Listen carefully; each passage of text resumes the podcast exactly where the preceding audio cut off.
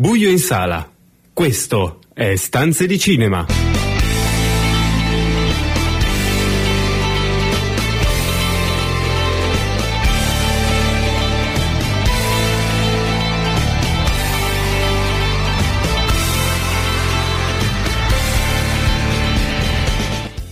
Benvenuti alla prima puntata del 2021 di Stanze di Cinema, il programma che vi racconta i film in sala e in streaming, tutte le novità da Hollywood a Cinecittà e l'universo delle serie TV. Io sono Marco Albanese e con me per questa prima puntata dell'anno ci sono come sempre Carlo Cairoli. Ciao a tutti, buon anno. E Daniele Valsecchi. Ben ritrovati, buon 2021, incrociamo le dita. E a te Carlo per le news della settimana. Speriamo sia l'anno in cui potremo tornerà, tornare finalmente in radio e finire questi collegamenti precari eh, online. Tornare in radio e tornare in sala a vedere il film. Anche. Anche, soprattutto. Quello però sembrerebbe che siamo sulla buona strada. eh. Speriamo, speriamo bene anche perché eh, le news non, non mancano. Abbiamo ben due news su, su Wonder Woman. Uno eh, no- è, usci- è uscito negli Stati Uniti, non ancora in Italia. eh, Wonder Woman 1984, ne abbiamo parlato un po' anche le settimane scorse.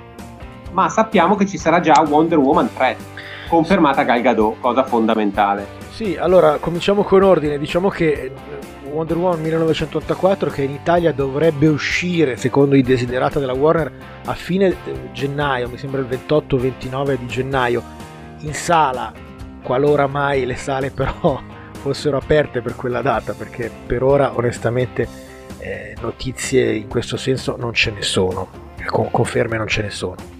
Eh, ha aperto negli Stati Uniti in sala a metà dicembre e il 25 a Natale su HBO Max. Ha avuto un buon riscontro di pubblico in sala negli Stati Uniti.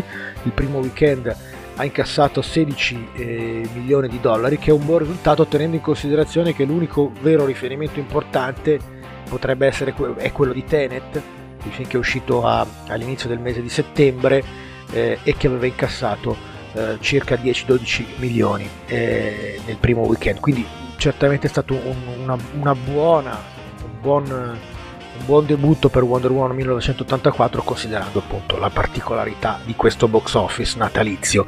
Il film nel secondo weekend è però crollato del 70%, eh, le stime eh, sulle visualizzazioni di HBO Max non, non sono ancora chiarissime, ci sono dei sondaggi, eh, la Warner non si è sbottonata, Mm, sembra che siano contenti del risultato che sta avendo su- sugli abbonamenti, sulle conferme di HBO Max, ma ovviamente qui siamo ancora eh, tra, tra notizie e pubblicità, diciamo così, non, non è mai È veramente chiaro. difficile commentare questi numeri perché manca proprio un confronto storico, quindi si fa, si fa proprio fatica, si brancola nel buio, in tutta onestà.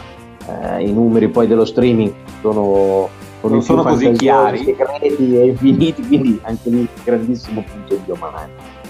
Sì, eh, eh, se, se possiamo però dare magari qualche altra curiosità su questo box office natalizio, c'è un film italiano che è Il Pinocchio di Matteo Garrone che è debuttato al settimo posto negli Stati Uniti, tra l'altro in una contestata versione doppiata in inglese da attori con accento italiano, eh, cosa che ha fatto storcere il naso a tutti i critici, a tutti quelli che l'avrebbero vo- voluto vedere naturalmente nella lingua originale, ma eh, Originale. è stata una scelta concordata con Garrone, è un film per bambini e quindi evidentemente era difficile presentarlo in, eh, Con i con i sottotitoli. sottotitoli. Esattamente. Al secondo posto però c'è News of the World della Universal e al terzo eh, un'animazione The Cross New Age sempre della Universal. Questo è la- il box office diciamo natalizio.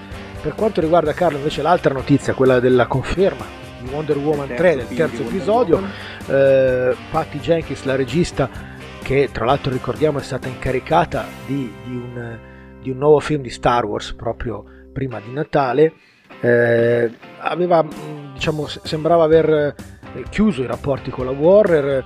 eh, le interviste e le dichiarazioni rilasciate in, in quest'ultimo mese sono sempre state abbastanza eh, controverse sia sulle strategie della Warner sia sulle imposizioni che la Warner eh, avrebbe fa- le avrebbe fatto eh, per, il, per il primo capitolo, eh, sulla volontà di, di- non, di non, ehm, corrisponderle il giusto fee diciamo per il primo e per il secondo episodio. Alla fine però pare che si siano messi d'accordo perché Warner eh, e eh, Patty Jenkins e Gal Gadot continueranno tutti assieme in Wonder Woman 3, un terzo episodio, con tutti di nuovo in sella. E vedremo come, eh, come reagirà il pubblico dopo anche Wonder Woman 1984. Facciamo a tempo a dare ancora una notizia al volo ed è la ovviamente Margot Robbie non poteva essere nessun'altra attrice ad interpretare la bambola più famosa del mondo che è Barbie, per cui faranno incredibilmente un film. Sì, tra l'altro la curiosità è che lei ha spiegato che non sarà diciamo un film come ce lo stiamo attendendo tutti, quindi patinato eh, e diciamo un, un po' diciamo, ispirato a, a, un'immagine un po' vecchia che, che, possiamo avere della Barbie, ma in realtà eh, seguirà diciamo, l'idea nuova di, di, della materia di queste bambole, eh, molto più moderna, molto più diciamo, eh, al passo coi tempi progressista. La Barbie è nata nel 59 eh, e quindi ha compiuto insomma, eh, più di 60 anni. E la alla sceneggiatura peraltro sono stati chiamati una coppia eh, cinematografica e reale, ovvero Noah Baumbach e Greta Gerwig, due eh, premi Oscar, insomma certamente qualcosa di, qualcosa di interessante potrà venire fuori. Prendiamoci la prima pausa musicale del, del 2021. Quest'anno, abbiamo, quest'anno, e questa prima puntata avrà tre film, tutti, tutti black. Il primo sarà ovviamente quello della Disney. Intanto ci ascoltiamo Say It's Alright.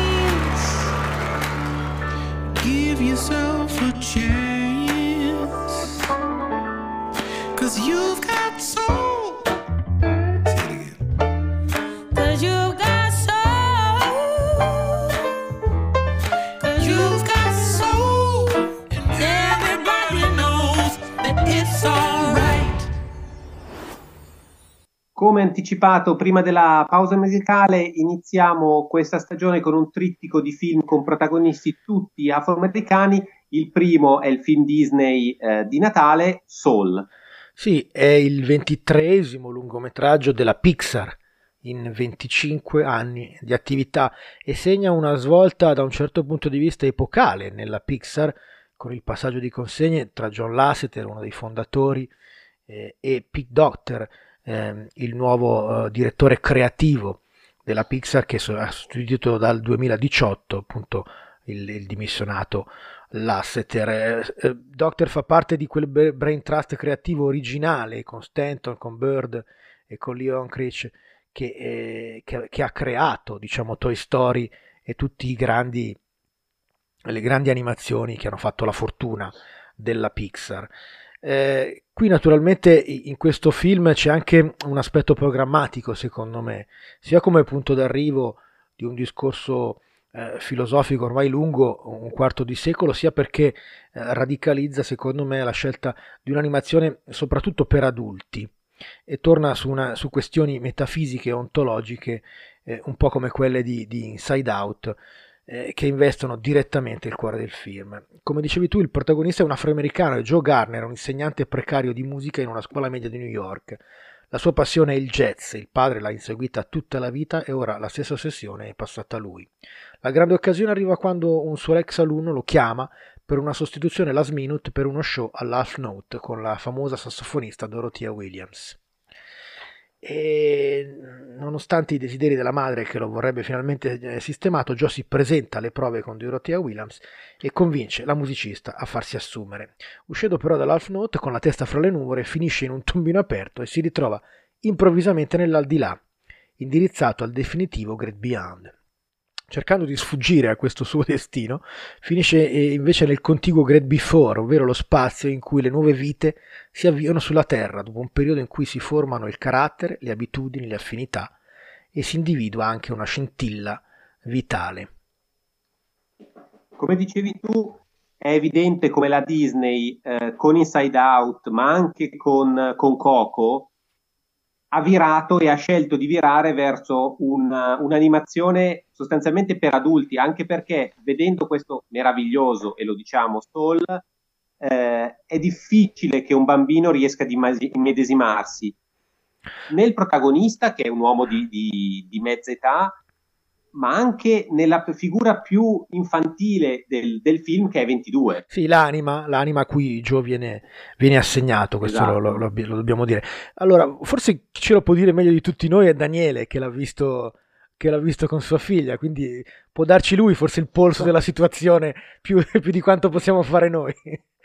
Ma guarda, io non vorrei entrare troppo nel biografico, però... Uh i miei fatti personali contestano un po' questa visione, nel senso che addirittura questa sera eh, io l'ho, l'ho, appena rivisto con mia figlia ecco. per la seconda volta su sua richiesta. E quindi mi, mi sento dire che nel mio campione molto personale di bambini di 5 anni ha un successo strepitoso. Poi non so quanto valga. Eh, que- la, la... Riesce a mantenere la doppia lettura ma, dire, ma direi assolutamente di sì, anche perché c'è questo aspetto appunto dell'antemondo, dell'anima, della scelta della vita. Eh, e poi c'è questo racconto che è graficamente molto accattivante, per i bambini sono momenti Benissimo. molto divertenti, come al solito geniali. Credo assolutamente che mh, mai come in questo caso eh, l'idea dei vari livelli di lettura possa funzionare e, e, e, almeno però ritorno veramente sul biografico, quindi non mi permetto di dare, di dare suggerimenti, ma per me ha funzionato moltissimo il fatto di vederlo assieme. Questa è una cosa che funziona. Uh, questo certamente sempre funziona in questo caso, in questo, per questo tipo di film ancora di, ancora più. di più. C'è da dire una cosa, c'è da dire che uh, è un film, e qui parlo per me, metto biografia, metto anche dire, il nostro lavoro, uh, un film veramente meraviglioso. Carlo ha usato il termine meraviglioso, io mi sento di condividerlo con forza, nel senso che mh, le commissioni grafiche, le scelte così pulite che richiamano anche il signor Linea, no? per intenderci, uh, di, di, di, invenzione, e poi anche questa scelta di musiche, uh, che c'è la, parte, c'è la parte soul, jazz, che è classica, ovviamente c'è questo aspetto, ma poi ci sono queste musiche in questi, in questi mondi uh, dell'immaginario che sono, che sono, incredibili, sono ipnotiche, sono anche, Tra l'altro, anche, uh, particolari. Mondi dell'immaginario, il Grey Beyond e il Grey Before, che sono stati anche criticati perché l'hanno descritti come la descrizione di un mondo delle corporation con uh, i grandi. In realtà, secondo me, soprattutto quello che tu hai citato, il disegno della linea, è, è un'idea veramente geniale che tra l'altro rifugge un po' dallo stile Disney.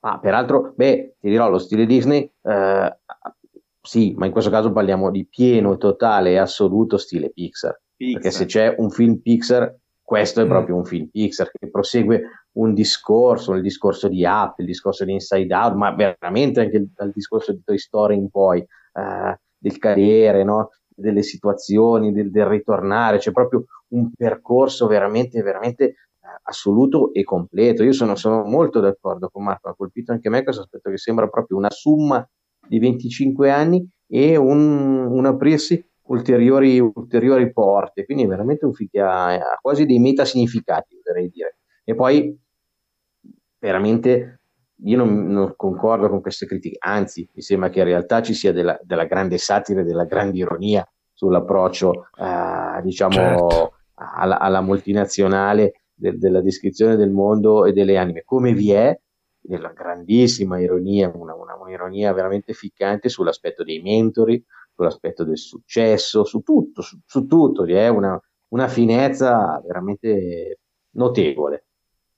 Pienamente d'accordo, ancora una volta la, la Pixar ha, eh, ha colto, nel, colto, nel, segno, colto nel segno anche nella colonna sonora che è meravigliosa, ne abbiamo sentito un esempio proprio all'inizio di questo blocco, altrettanto meravigliosa è la colonna sonora del secondo film di cui parleremo oggi e da, quel, da questo film ci andiamo a ascoltare Brentford Marsalis e Martian Lewis.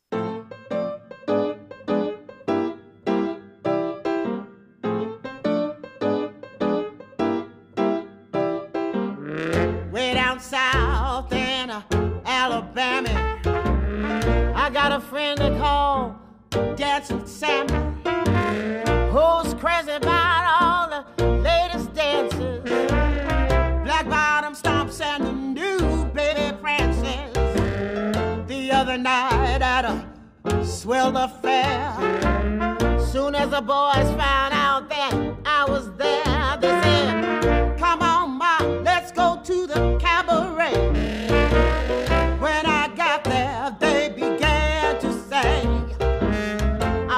See the dance they call the black bottom.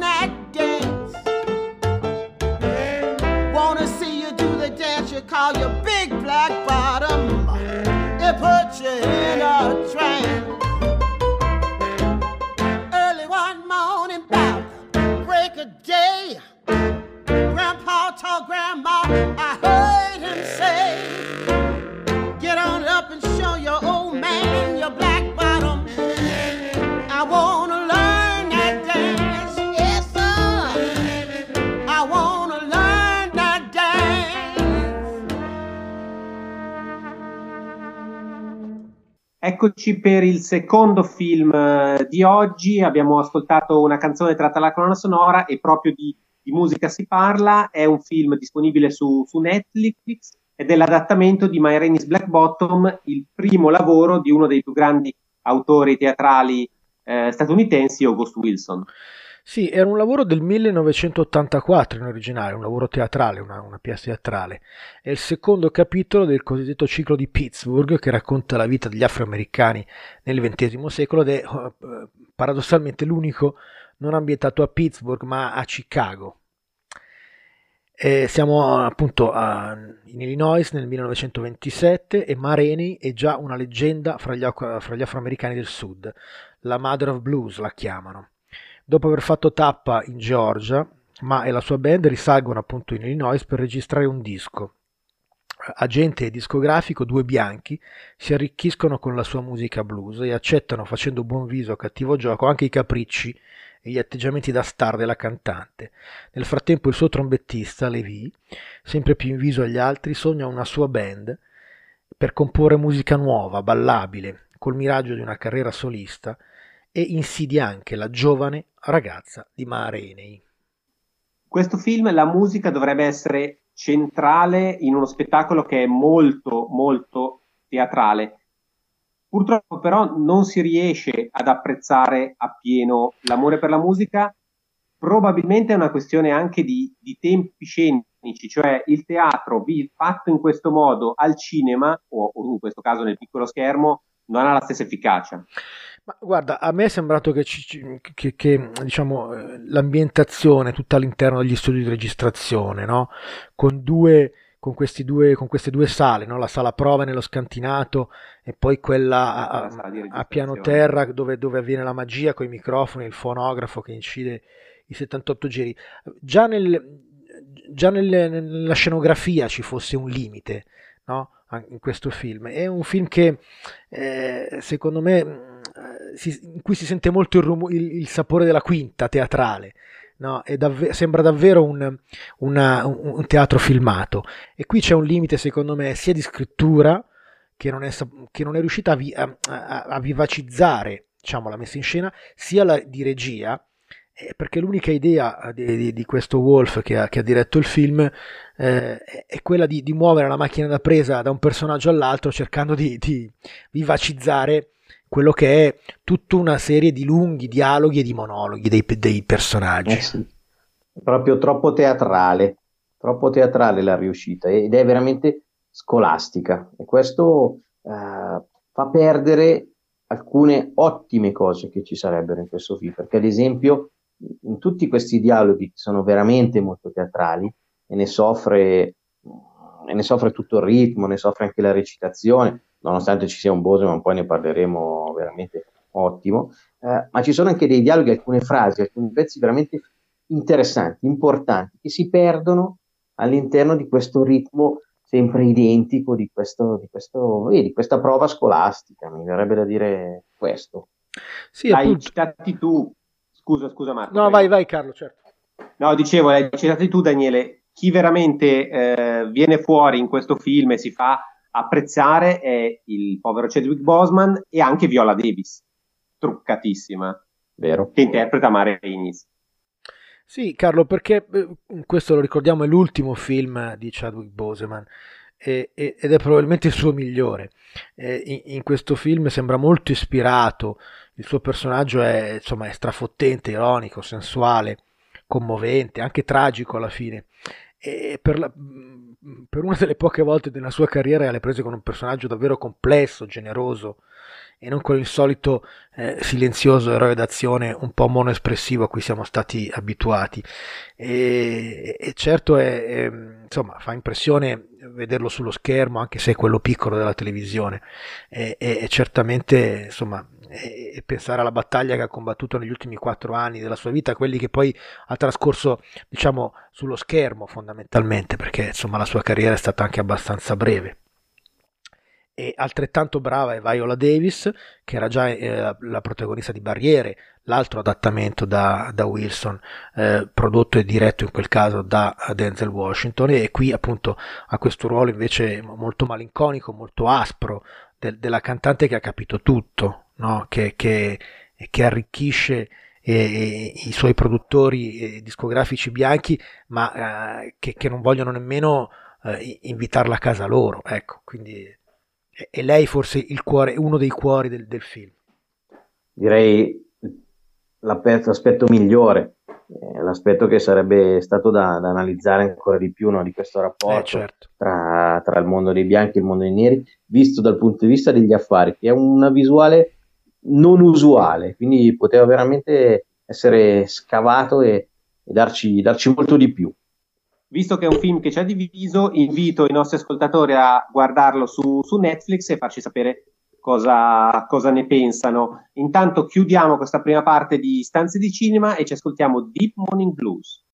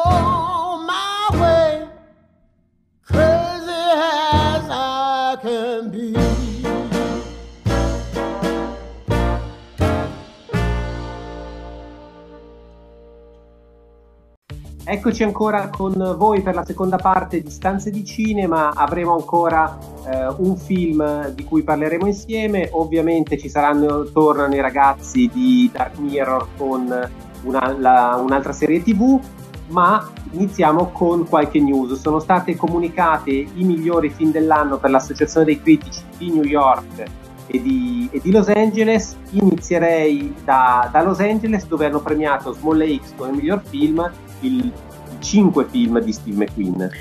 Sì, è stata una scelta, diciamo, mh, al di là addirittura de- delle, delle, delle, intenzioni di McQueen che ha deciso poi eh, autonomamente di sottoporre i suoi film ai premi televisivi e non a quelli cinematografici in maniera onestamente piuttosto curiosa.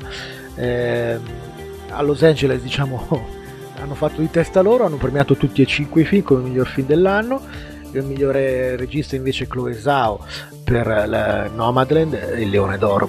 Di Venezia i migliori attori appunto Chadwick Boseman di cui abbiamo parlato nella prima parte di questa trasmissione con Marenis e Carrie Mulligan per Promising Young Woman che arriverà in Italia a marzo è appena arrivata la comunicaone una buona notizia anche dall'Italia sì perché, per sì perché Martin Eden che sta avendo un ottimo successo negli Stati Uniti e che addirittura è finito nella lista dei migliori film dell'anno del New York Times, eh, è, è, il runner-up, cioè eh, il secondo eh, miglior film straniero dell'anno dopo La ragazza d'autunno. Invece Carlo... Lakes, abbiamo, sì. abbiamo già parlato e di un paio di film, ovviamente nelle prossime settimane continueremo a parlarne. Diciamo, speriamo che arrivi prima o poi sia distribuito anche da, da Amazon in, in Italia, ecco, per cui eh, siamo un po' indecisi se, se poi proseguire ne, la rassegna o aspettare. Amazon Italia. Esatto. O anticiparlo. Invece, invece a New York, a New York dove il... hanno premiato First Cow, sì, un film non ancora uscito in Italia. Sì, un bellissimo film di Kelly Richard, eh, che era la Berlinale a febbraio dell'anno scorso e che eh, miglior attri- eh, regista anche questa volta Chloe Zhao per Nomadland, mentre invece i migliori attori sono stati scelti Delroy Lindo per The Five Blood di Spike Lee e Sidney Flanagan, la protagonista di Mai raramente, a volte sempre. Un film che è premiato anche per la sceneggiatura. Premiato anche per la sceneggiatura, che è uscito in Italia e si trova sui, sulle piattaforme di streaming. Ma ne parleremo perché. Sì, perché ne parleremo nelle prossime settimane, sicuramente. Facciamo a tempo a dare ancora una, una notizia prima di parlare dell'ultimo film, una notizia tutta italiana che fa piacere per, per, Netflix ed è stata distribuita proprio da, dall'autore stesso sui, sui, social il trailer di Strappare lungo i bordi, il film d'animazione di Zero Calcare. Uh, sì, eh, Daniele, vuoi dirlo? Vuoi parlarne tu? Beh, è stata una sorpresa molto piacevole, nel senso che è proprio messo questo, questo trailer, ah, trailer, questo colpetto, una storia che racconto l'anteprima e già ha emozionato tutti. Devo dire che, che, i social sono esplosi di fronte a questa possibilità. E, peraltro Zero Calcare anche nella, nella, nella partecipazione uh, all'ultima trasmissione uh, che ha avuto poi di fine anno a Propaganda Live ha presentato un altro piccolo corto uh, prodotto nello stesso modo, girato nello stesso modo, peraltro divertentissimo davvero, dato di vedere. Molto, molto quando viene intervistato un drago e devo dire che noi abbiamo grandi aspettative, qui a Stato di Cinema amiamo da sempre Zero Calcare quindi ci aspettiamo molto, anche perché eh, sembra veramente ben prodotto, ben girato, ben curato, non prodotto no, però vedremo, vedremo nella sostanza. Lasciamo spazio alla, alla canzone perché poi arriva il thriller della Blue Mouse Antebellum.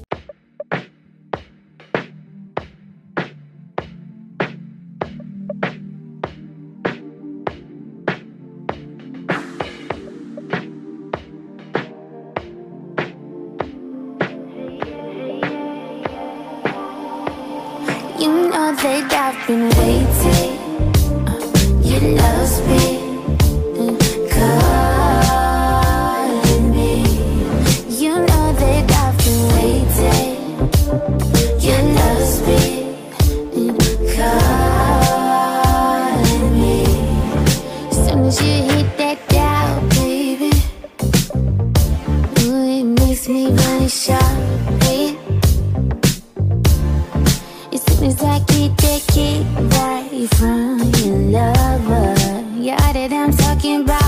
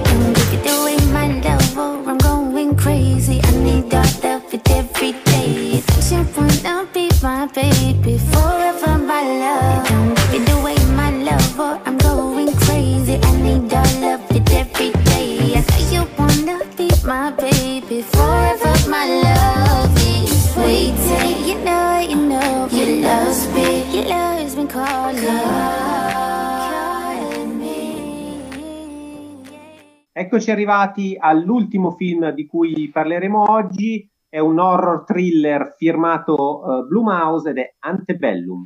Sì, ehm, il film di esordio di una coppia di registi, Gerard Bush e Christopher Rains, lo possiamo definire una sorta di horror abolizionista, con, con quella mh, forte critica sociale che di solito appunto associamo ai film della Blumhouse, eh, anche se in questo caso il film è, è un prodotto della Lionsgate. L'uscita era prevista per aprile 2020, ovviamente il film non è mai arrivato in sala nell'aprile 2020, lo possiamo recuperare però su Amazon eh, Prime eh, in, eh, in questo periodo natalizio.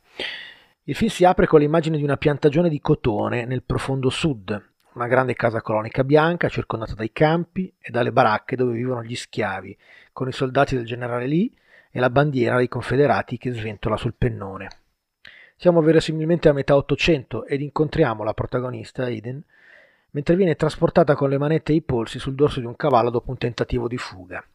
Il rude capitano Jasper decide di dare l'esempio e, presa un'altra fuggitiva al lazzo, la trascina davanti a tutti, prima di bruciarla viva nel forno crematorio che sorge proprio in mezzo alla piantagione. Eden è assegnata al padrone, Mr. Denton, che la marchia a fuoco per riaffermare la sua proprietà. Il campionario di efferatezze, violenze e soprusi non sembra scoraggiare Eden, che progetta una nuova fuga con un altro schiavo, solo che la realtà è assai più complessa e sfuggente e il film riserva molte altre sorprese. Marco, tu sei stato un signore, ti sei fermato nella sinossi prima di rivelare troppo, cosa che però hanno fatto i registi durante il, il trailer, nel montaggio del trailer. Quindi io parto proprio da lì, cioè il ribaltamento di prospettiva che è forse la cosa più disturbante ma anche più efficace del film. Ma eh, sì, certamente è un elemento di forza, nel senso che dopo aver costruito questo, questo mondo eh, ottocentesco eh, di, di, schiavitù, di, di, di, piantagioni, di cotone e di tutte le ferratezze che siamo abituati a vedere soprattutto negli ultimi anni, no? Da, da 12 anni schiavo a Django Unchained soprattutto in avanti, relativi a quel periodo. Ecco, il film poi eh, cambia registro perché eh, dimostra di avere un'anima eh, moderna, attuale, eh, di avere un- uno scarto temporale che ci riporta all'oggi e, e- e quindi naturalmente si, innesta, si innestano significati nuovi, ulteriori, ancora più sinistri, diciamo, in quello che, che era, che è già un film piuttosto eh, oscuro e- e violento. È un film che vorrebbe avere due padri.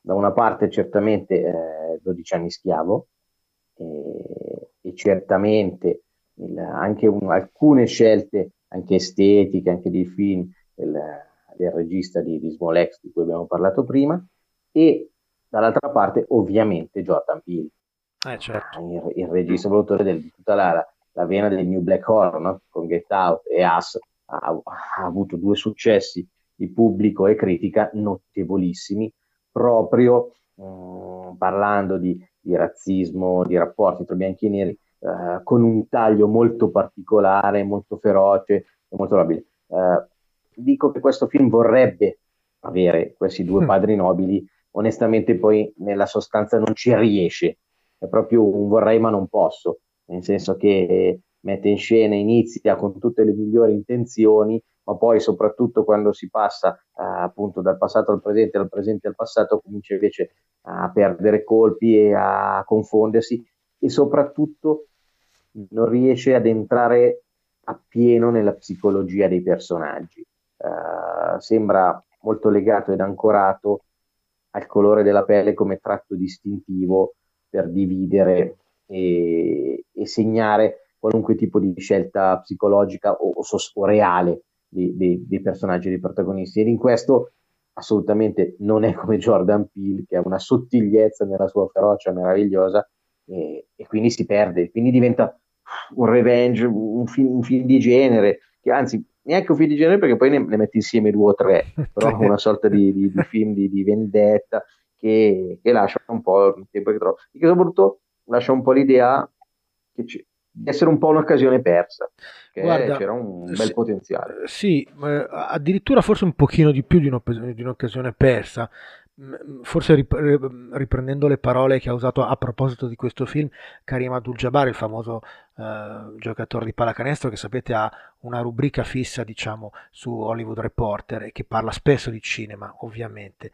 E ne ha parlato come un film un po' pretestuoso, ovvero ri- rievocare con una finalità così puramente di genere una pagina invece dolorosa, che è ancora tanto dolorosa per la storia americana, e insomma sono, sono un po' appunto pretestuoso e anche un po' compiaciuto da un certo punto di vista. Sì, ti dirò Marco che dà- ogni tanto dà un po' l'idea, come dire, del, eh, della- del solleticare la pancia e l'indignazione, Esatto. no?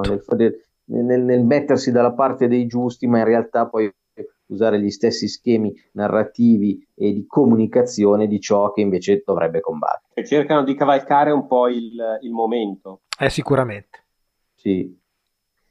Chiudiamo questo terzo film per oggi, anche perché bussano alla porta e hanno fretta di raccontarci la seconda stagione di Mandalorian, i ragazzi di Dark Mirror. Quindi prendiamoci una pausa musicale e poi arriva ehm, Ovviamente Mandalorian. un capolavoro. ne parleremo, ne parleremo.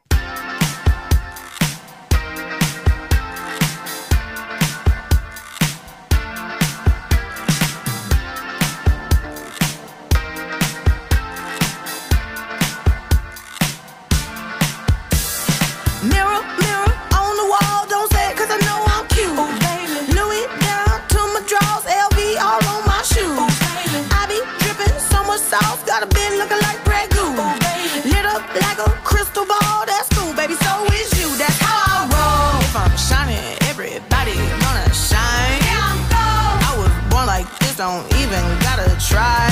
I like shot a nigga better over time. They just say I'm not the baddest bitch you like.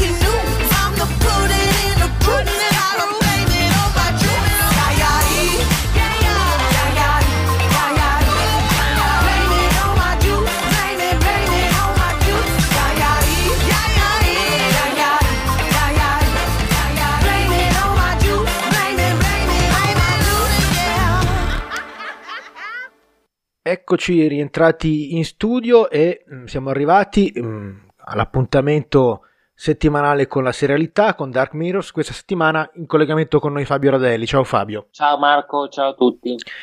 Prima puntata dell'anno nuovo, cominciamo con quella che è stata forse la serie più attesa della fine del, del 2020, l- l- la serie di Disney Plus, The Mandalorian, siamo nel mondo Star Wars e questa è la seconda stagione.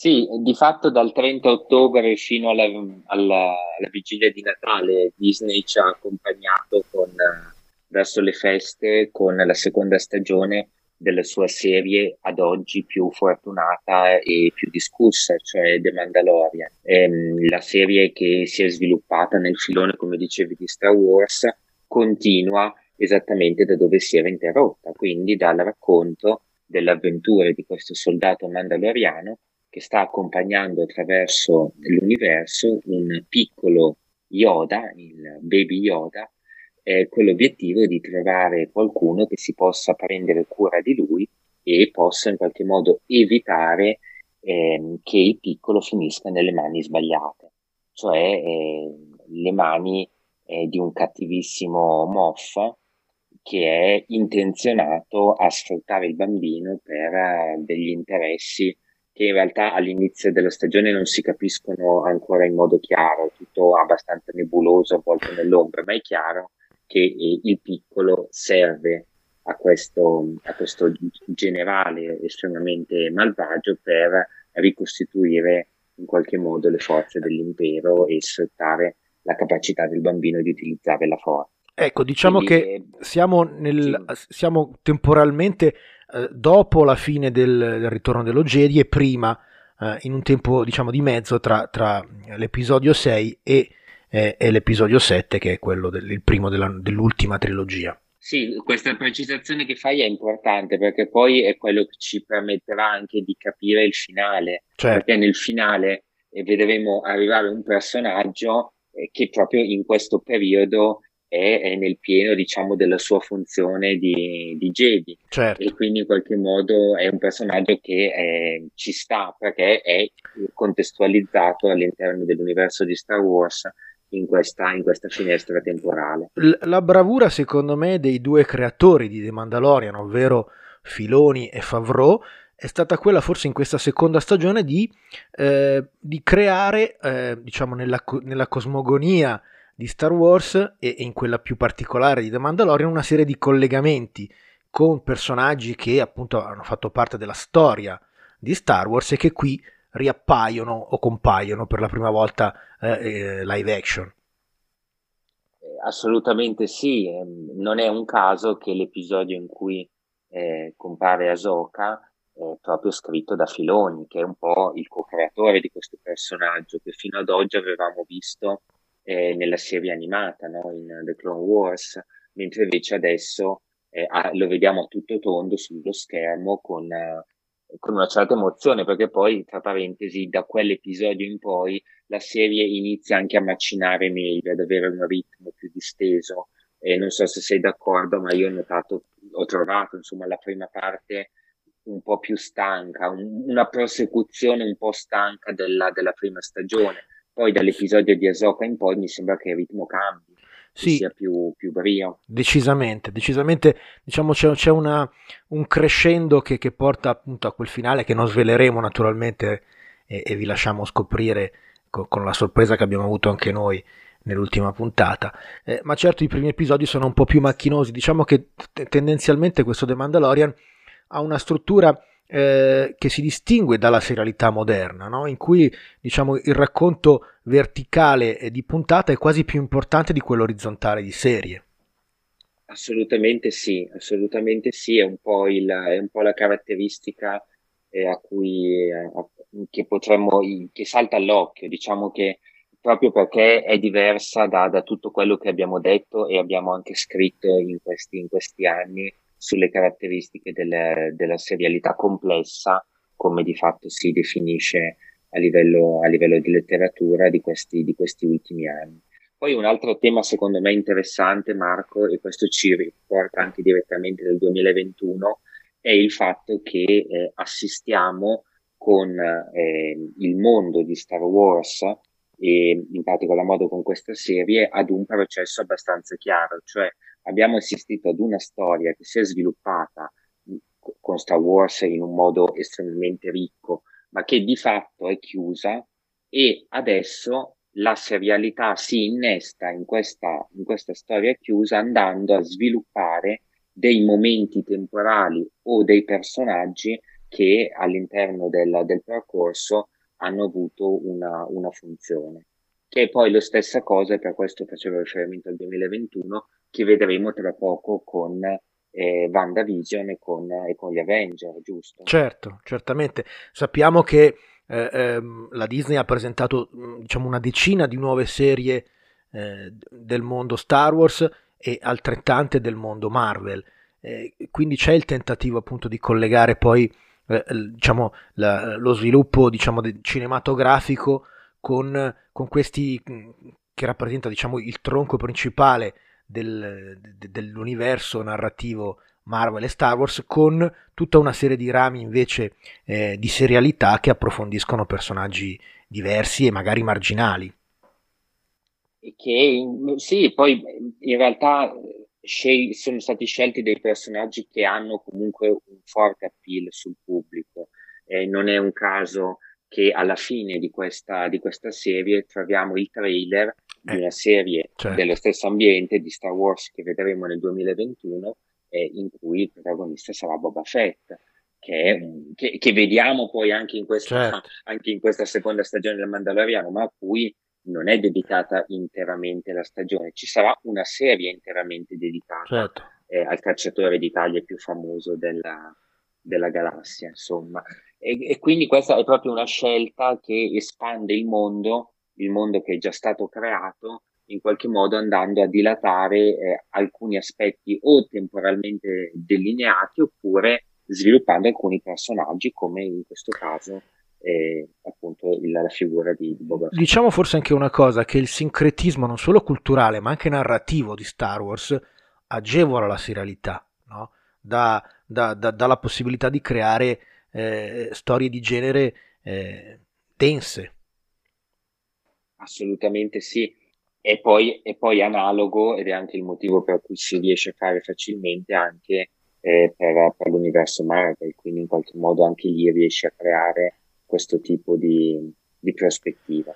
Eh, detto questo, quello che voglio mh, per chiudere, sì. consigliamo ai nostri spettatori di, Beh, di guardare questa serie, soprattutto agli appassionati di Star Wars, per un finale davvero imperdibile. Grazie, grazie Fabio questo, per questo tuo primo contributo. Ci, ci sentiremo la, le prossime settimane per la nuova serialità di Dark Mirrors. Per questa settimana è tutto. Vi aspettiamo fra sette giorni per la prossima puntata e quando volete su stantodicinema.com, su Facebook, Twitter in podcast su Spotify. Come sempre anche con l'anno nuovo chiudiamo con la stanza di Morricone. Questa è l'unica collaborazione tra Ennio Morricone e Roman Polanski. Si tratta di Frantic, un thriller ambientato a Parigi nel 1988 con Harrison Ford come protagonista, da Marco Albanese, Carlo Caroli e Daniele Valsecchi. Buon film a tutti!